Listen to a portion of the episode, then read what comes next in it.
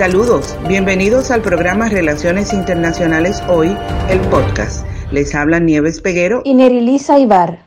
Juntas vamos a llevarlos a conocer las grandes cuestiones del sistema internacional, lo que acontece en materia política, económica, jurídica y diplomática en el mundo en un lenguaje sencillo de entender. Periódicamente compartiremos con ustedes contenido novedoso e interesante del que esperamos disfruten. En esta ocasión contamos con la presencia de la licenciada en Diplomacia y Servicios Internacionales, magíster en Diplomacia y Servicio Consular, Valerie Montalvo, con quien vamos a conversar acerca de su tesis titulada El concordato entre la República Dominicana y la Santa Sede en el ámbito de las leyes internas e instrumentos internacionales al año 2020. Valerie, muchísimas gracias por acompañarnos. Nieves, adelante. Reiterarte, Valerie, que es un placer para nosotros que estés aquí eh, acompañándonos y vamos a entrar en materia inmediatamente. Como sabemos, eh, el concordato entre la República Dominicana y la Santa Sede fue suscrito en el 1954 ah, bajo la presidencia del dictador Rafael Leonidas Trujillo. Y para iniciar nuestra conversación, Valerie, explícale a nuestro público de qué se trata el concordato, cuál es el contenido. Es algo que no mucha gente maneja. Eh, claro que sí. En primer lugar, saludarlos a todos eh, el equipo que están haciendo un excelente eh, trabajo con este podcast. El concordato es un documento muy importante y a la vez muy poco conocido en nuestra sociedad. Es un documento importante porque interviene directamente en elementos básicos de la vida cotidiana del Estado Dominicano. Realmente el concordato fue establecido en el 1954, el 16 de junio. Cabe destacar, y por eso es el motivo de mi tesis, que se propone una revisión al mismo debido a que en más de 66 años el concordato no ha sido sometido a una revisión, a una actualización, tomando incluso en cuenta el gran cambio que ha habido en la comunidad internacional a nivel jurídico, a nivel de principios internacionales, es decir, eh, no se ha tomado en cuenta nada de lo nuevo que ha pasado después del 54. Cabe destacar eh, y analizar el contexto político que se vivía a nivel interno en nuestro país y a nivel general en el mundo, que no corresponde al contexto político de hoy día. Por ejemplo, en 1954 estábamos en medio de la dictadura de Rafael Leonidas Trujillo y a nivel general, digas a nivel mundial, estábamos en medio de la Guerra Fría. Ese es uno de los elementos que yo pongo de manifiesto que hace que se requiera una revisión del concordato porque se debe establecer eh, y se debe poner a la vanguardia los principios que rigen hoy día la comunidad internacional.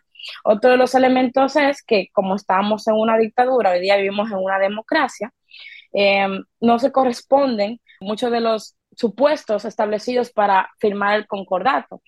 Cabe destacar también que el concordato fue firmado por parte de, del Vaticano durante el papado del, de Pío XII que era el, cardenal Eugenio Pacelli, que fue nombrado en el 39 como papa.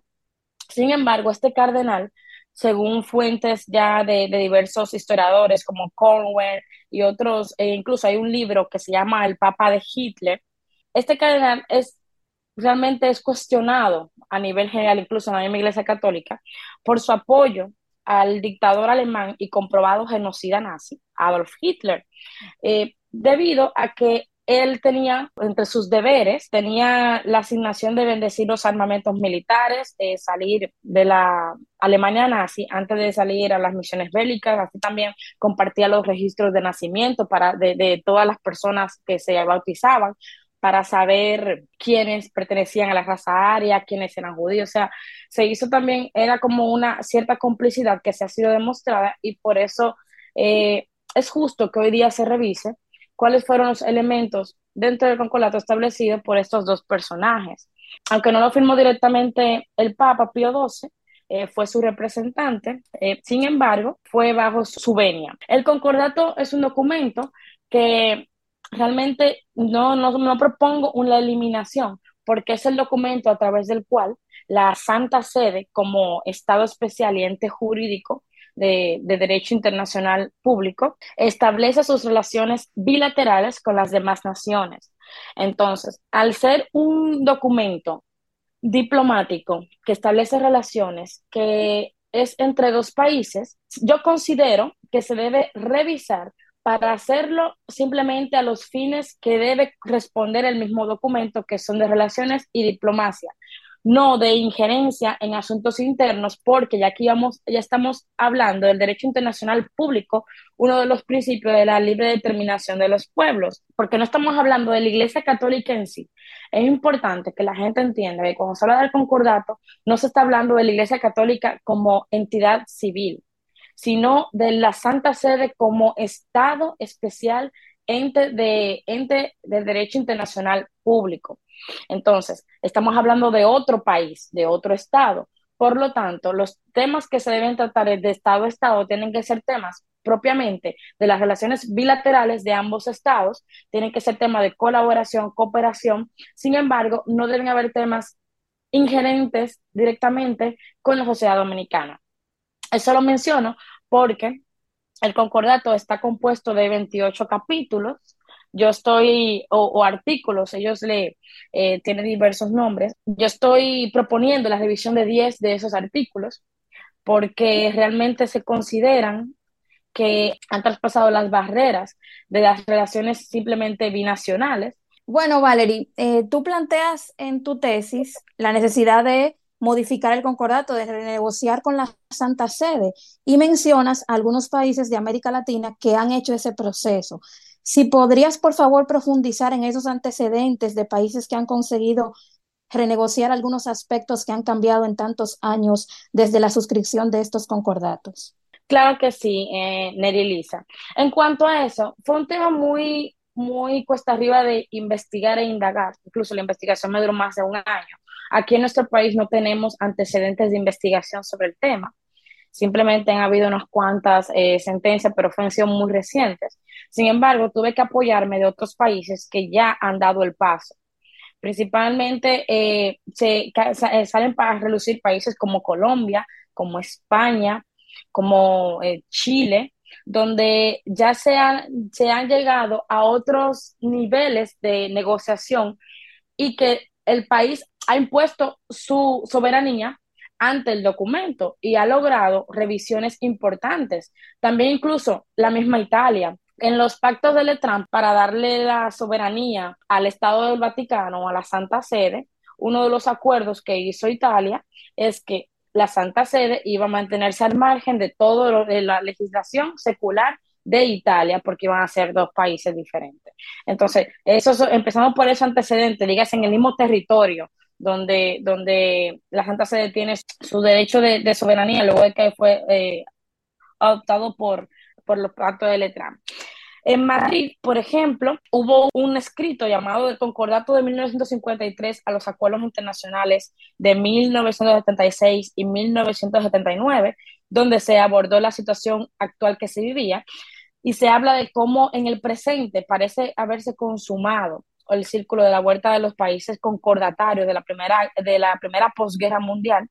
Entonces, dentro de un ámbito eclesial y político, y se plantea que después de la Segunda Guerra Mundial hubo una realidad social y eclesial transformada que eh, se resaltó desde una perspectiva tanto religiosa como política y que hubo acontecimientos que marcaron grandes cambios en la palestra mundial, lo que significó que también ese país exigiera una modificación de todos sus acuerdos y convenios, incluidos el concordato, donde se da ya más, más eh, prioridad a los asuntos diplomáticos binacionales y no a, los, a las partes de las...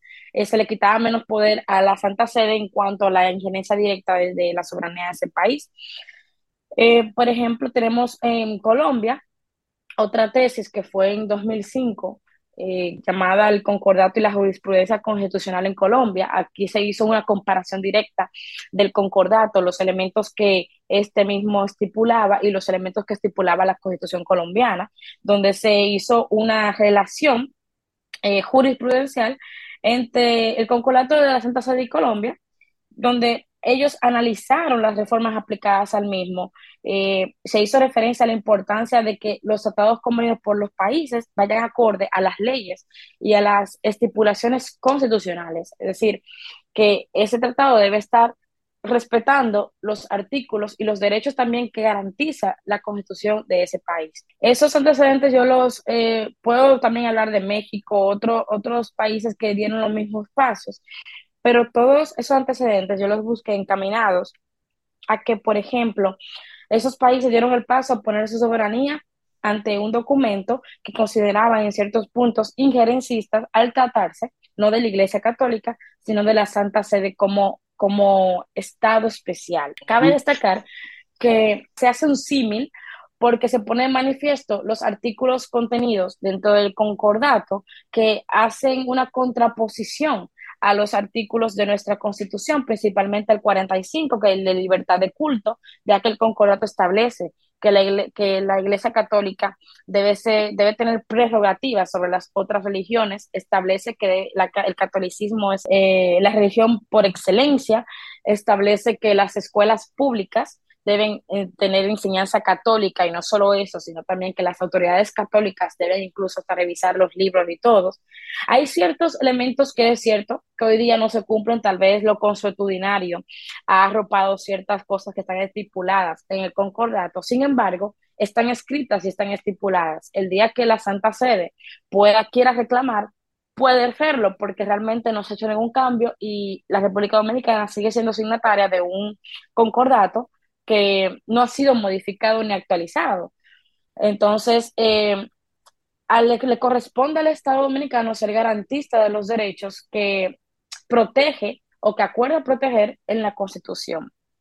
Entonces, Valerie, eh, ya has mencionado dos de los artículos. Tengo entendido que eh, hiciste un trabajo comparativo entre los artículos del concordato y los artículos de la Constitución Dominicana y encontraste que había, eh, habían eh, cuestiones que revisar en 10 de ellos. Ya mencionaste dos, nos puedes mencionar dos o tres más porque ya no tenemos tantísimo tiempo, pero queremos oír qué otras partes, según tu investigación, te arrojaron que vale la pena ser revisadas. Claro que sí, Nieve. Mira, en primer lugar, eh, yo mencionaba de, la, del artículo 1, que es el que, el que con el que empieza el concordato de que la religión católica, apostólica y romana sigue siendo de la de la nación dominicana, gozará de los derechos y las prerrogativas que le corresponden en conformidad de la ley divina y el derecho canónico. Este artículo yo expresé que va en contra del artículo 39 de nuestra Constitución Dominicana del 2015, debido a que este en su numeral 1 de, ese artículo dice que la República Dominicana condena todo privilegio y situación que tienda a quebrantar la igualdad de las dominicanos y dominicanas, entre quienes no deben existir otras diferencias que las que resulten de sus talentos y virtudes. Entonces, eso es una de las eh, de lo que se pone de manifiesto y al mismo tiempo también afecta el artículo 45, como mencioné anteriormente, sobre libertad de culto y pensamiento y conciencia.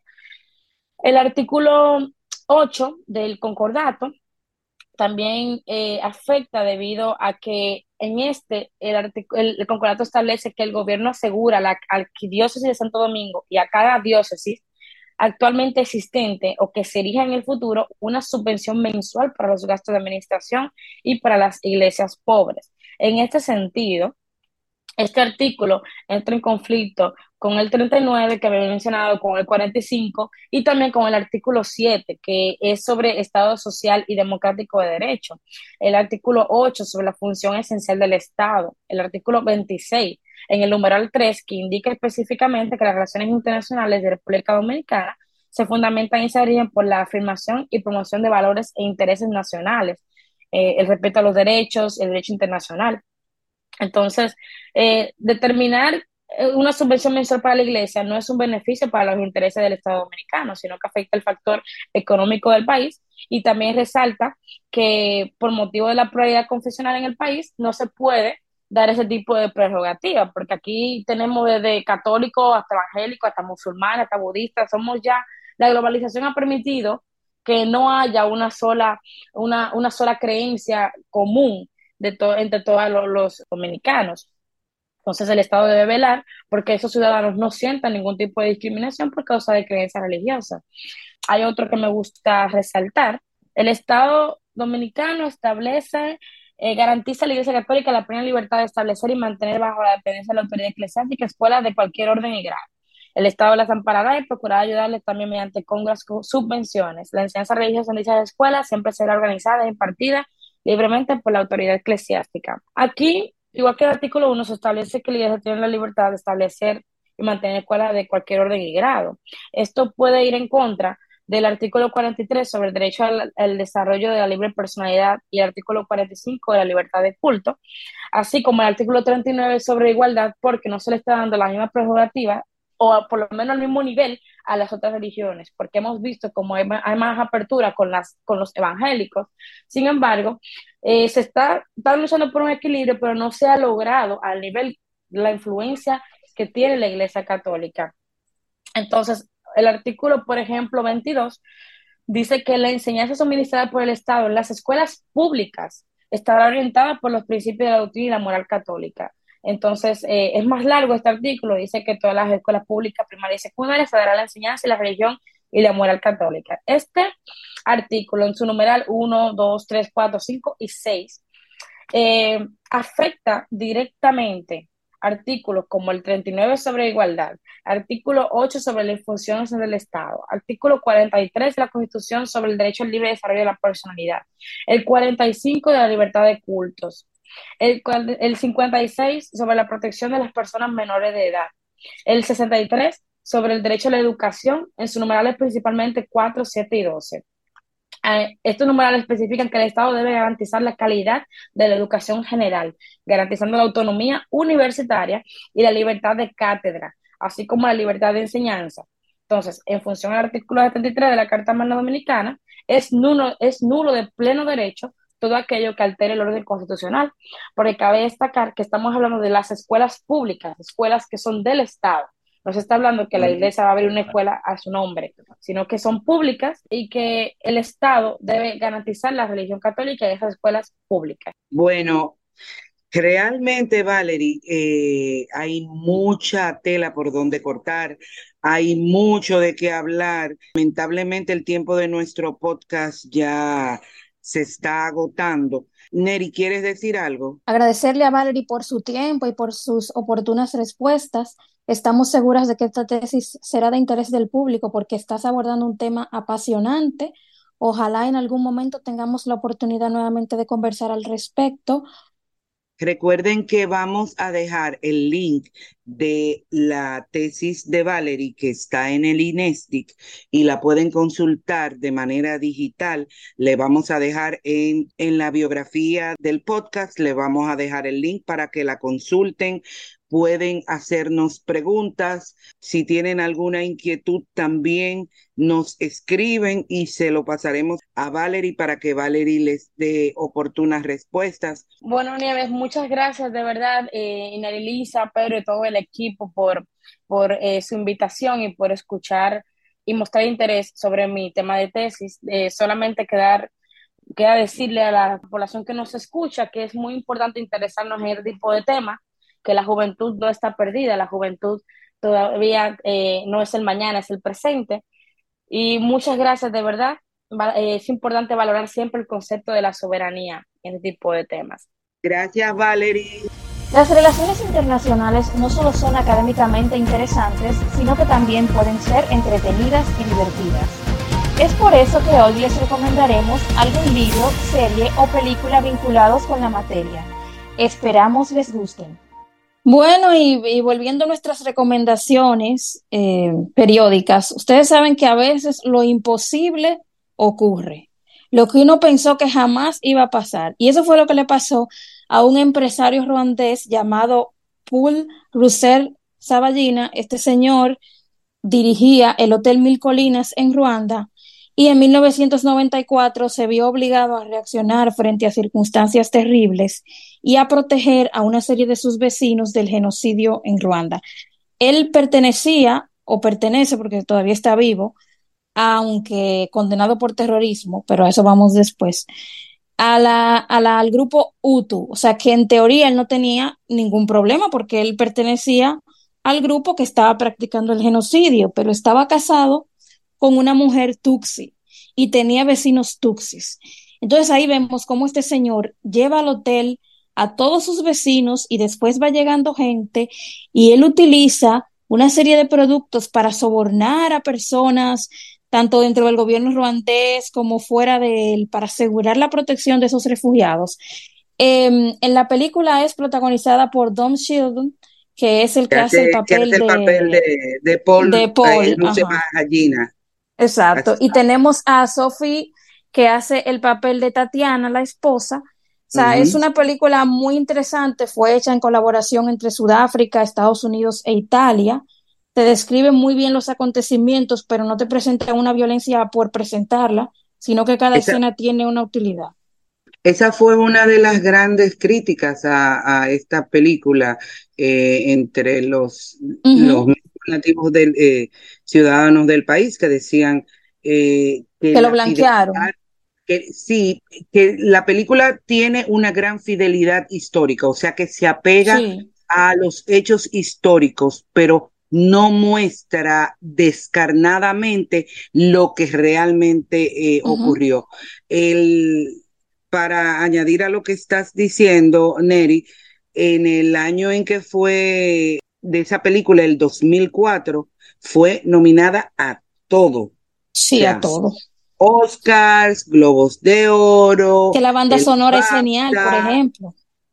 Totalmente, pero no, no he visto, no creo que ganó ninguno, ¿verdad? No, pero por ejemplo, no, no ganó ninguno en ese momento. Pero tenemos, por ejemplo, el caso de, que me llama mucho la atención, Nick Nolte, que es un actor muy importante, que hace el papel de un coronel de las Naciones Unidas, que lo que intentaron fue ejemplificar al general Deler, que fue el que fue uno de los generales canadienses que estuvo, que se sintió muy traicionado porque las potencias occidentales, según él mismo dijo, no actuaron.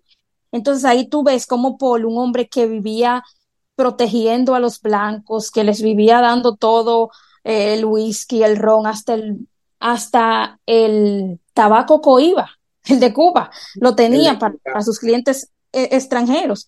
Se sintió abandonado porque nadie entró. Cuando los militares llegan, que tú dices, wow, llegaron los militares, van a proteger a las mujeres, a los niños. Pues no. ¿Tú sabes para qué fue que llegaron? Para sacar a los blancos, a los europeos que estaban en el hotel y el resto que se, que se cuidaran solos, que resolvieran solos. Es una película muy interesante y sobre todo el, el drama latente del conflicto eh, racial y étnico entre dos etnias. Eh, yo recuerdo en el momento en que la vi que la verdadera historia no era el que el odio de los Tutsis y los Hutus, era no. cómo los blancos, como los europeos, se aprovechaban de ese odio para exacerbar los ánimos, para crear este caos. ¿Te parece conocida? ¿Te parece, ¿te parece alguna historia eh, que tengamos cerca, Neri? es que ellos, ellos, ellos se comportan cíclicamente, da igual el sitio del mundo en el que estemos. Lo siento, no serán todos los blancos iguales, ni muchísimo menos, pero es una conducta de las potencias dominantes, podemos decir. Es una conducta. O sea, nada, ah, nada que ver con República no, Dominicana. Espérate. no, para nada. Yo no estoy diciendo nada, Neri, por favor. No, no digas nada, por favor. Yo solamente quiero aportar una frasecita que la película tiene. Resulta que entrevistan a la secretaria de prensa de ese momento del gobierno de Clinton, en la película se ve. Entonces le dicen, ¿qué es lo que está pasando en, en Ruanda? Es un genocidio. Ella dice, no, se han producido actos de genocidio. Y dice el periodista, ¿y cuántos actos son necesarios para llamarle genocidio? Me fascinó. Oye, como dirían los muchachos, tituá. Búsquenla, está en las plataformas de streaming, véanla por la vía legal, por favor. En Amazon también la venden por si la quieren comprar y tenerla ahí entre su colección. vamos a dejar los links aquí abajo en la biografía para que puedan disfrutarla. Una interesantísima película, un drama histórico, Hotel Ruanda. Recuerden que este programa se transmite a través de nuestro canal de YouTube y Spotify. Los links están debajo en la descripción del podcast y nos pueden seguir en todas las redes sociales, Twitter, Instagram, Facebook, LinkedIn. Si les gusta el contenido, por favor compártanlo y denle like.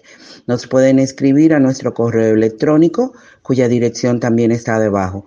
Cada semana contamos con un nuevo contenido de actualidad de una forma amena, en un formato dinámico y educativo. Muchas gracias por la escucha.